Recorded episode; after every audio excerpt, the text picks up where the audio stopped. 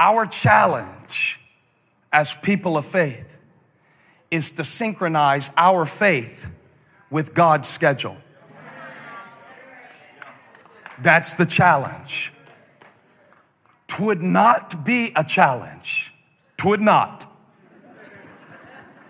Twould not be a challenge if God would mark harvest season on your schedule. Would not be a challenge.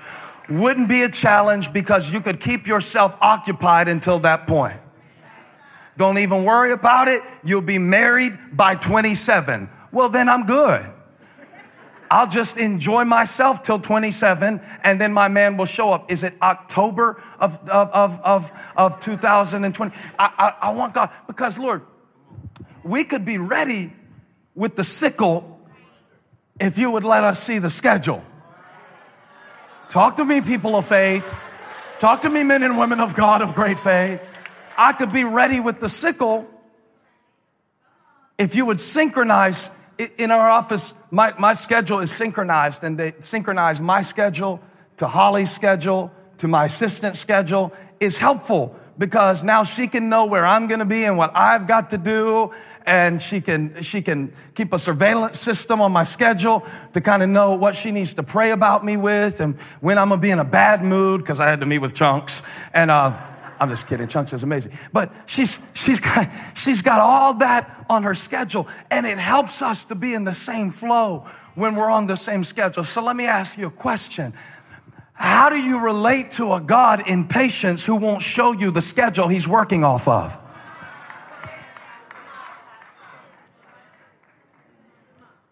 Because this scripture says that the man scatters the seed on the ground and the seed sprouts and grows. But watch this. The real test of the seed, and this is my message, this is my message, this is my message, all that other stuff, my message, this is my message. The real test of the seed is can it survive the soil?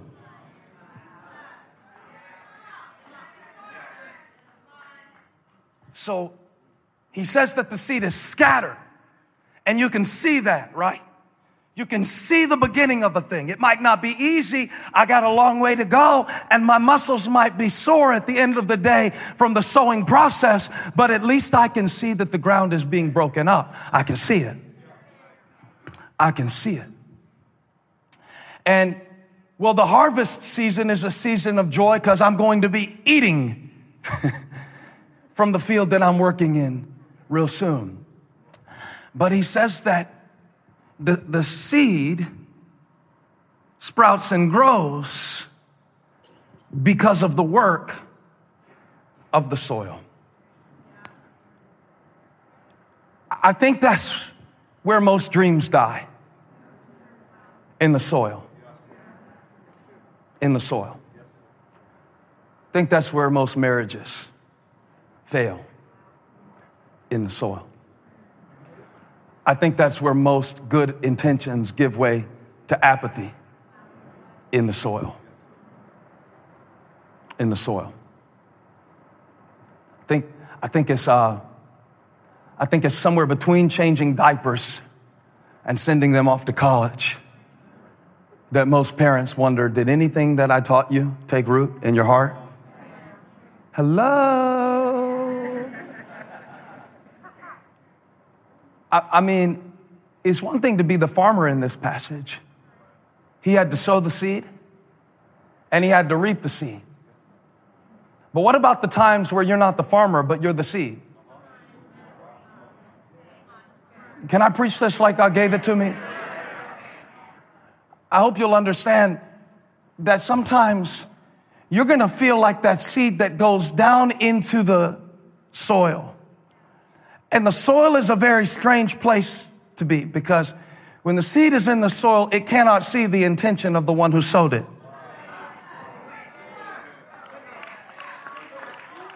When the seed is in the soil, there, there are times where it feels like it's not going to get enough oxygen or water to make it. I know that I'm personifying an inanimate object, but you know, your life is a seed.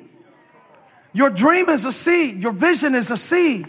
Your purpose is a seed. We talked about it last week. It seems insignificant and, it takes a lot of faith to see the purpose in what seems insignificant. But you know what takes even more faith? To believe that the purpose is still working when the process is invisible.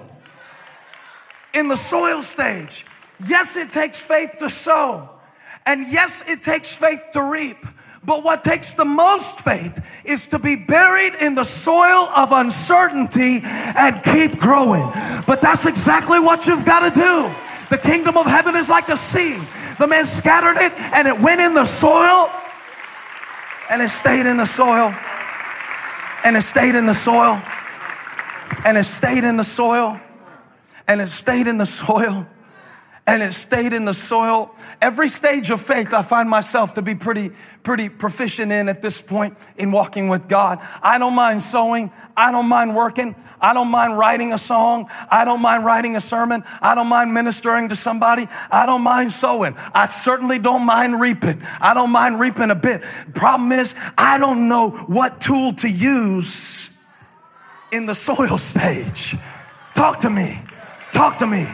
When I'm sowing, I need belief, then it can become something. When I'm reaping, I need the strength to go out and act on what I've initiated. There are some stages of faith where there's not a thing you can do. Just takes time. I'm, I'm believing for something I can't see anymore. Sowing a seed means releasing it. That means you, you've got to let it go for a while. You got to just step back. And the seed is in the soil to die. So the farmer's telling you, yeah, man, I scattered the seed and I woke up and I saw the ear and I saw the head and I took my sickle and I had a sandwich. It was the most amazing thing. The seed is going, Can I speak? I went in that soil and I was down in that soil so long, I thought I was about to die in the soil. I was gasping for breath in the soil. I didn't know if I had been forgotten. I felt like the farmer didn't love me anymore. I didn't even know what I was going through. Then all of a sudden, I started to change shapes and everything was unfamiliar, but I was still down in the soil. Didn't even even know if anybody remembered they had put me there. Can I hear somebody shout? Because you know what it feels like to be a seed. Who am I preaching to? I know this message is personal for somebody.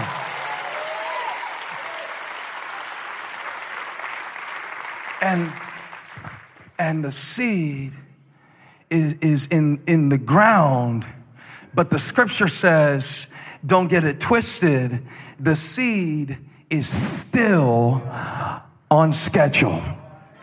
This is where I want to encourage you. If you feel like a seed that is in the ground of uncertainty, the ground of disappointment, the ground of doubt, I, know God's going to fill in the blank for what you need because you know what your seed is. And if I asked you, you wouldn't say the real thing that's working in your life. You would say the churchily acceptable thing, the spiritually acceptable thing. You wouldn't talk about the real dirt that your life is in. You wouldn't talk about the real process that you're trapped in. You wouldn't talk about the real thought pattern patterns. So you just substitute whatever you need for seed, okay? And God knows what it is, and you know what it is. And I want to preach about that seed because one thing I found out about the seed is that the seed is protected. I need you to know when you're in a soil season in your life, in a season where you can't see anything happening. See, God knew that the seed would need to survive a period of vulnerability. So every seed is wrapped in a hard protective coating. The seed is wrapped in a hard protective coating so that until it produces what it's meant to produce, nothing's going to be able to get what's inside of the seed. I see Moses in a basket trying to kill off all the Hebrew children, but until the seed was ready to be released, the seed was in a basket floating down a river to protect it. Touch three people, say, I'm protected.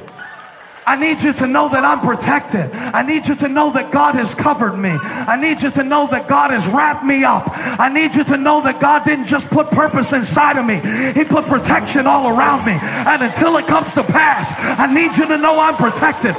The devil can try to snatch me up, but I'm protected. The rain can fall really hard, or I can go through a dry season, but I'm protected. I'm coated. I got something on the outside protecting what's on the inside. God's got me covered and it shall come forth because I'm protected. I'm protected. God said to tell somebody your child is protected. You're praying about them. But while you're praying about them, you need to know that God already wrapped them. There are some things in life you can't do for your child. But how many are grateful when the seed leaves your hands? It never leaves God's eye. His eye is on the sparrow and he's got your babies. It's protected. It's protected. And the seed is in a stage right now where it doesn't have the roots to be able to get the nutrients from the soil. And it doesn't have the ability through photosynthesis. You would think I was an agricultural, horticultural expert preaching this sermon. I got excited about the seed and I discovered that the seed has its own food supply until the time that it is able to derive the nutrients from another source. What am I trying to say? The seed has not only protection, but the seed has provision. Help me preach. Everything I need for life and godliness is inside of me. And what I can't get from others in the soil stage, God will give it to me from the inside. I'll date myself, love myself, help myself, bless myself, encourage myself.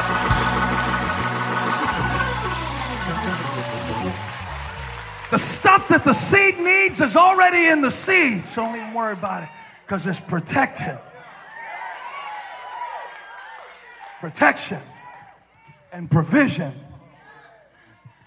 If you're looking at somebody who's shouting right now and you don't understand their enthusiasm, the reason they're shouting is they've got some stuff in the ground. They've got some dreams in the ground. They've got some potential in the ground. And when it rains, farmers don't get annoyed.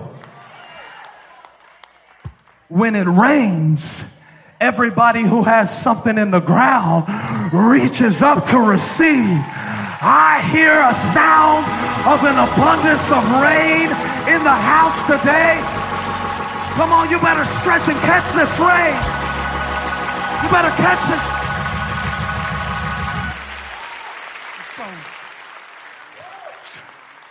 So the, the protection is on the seed, the provision is in the seed.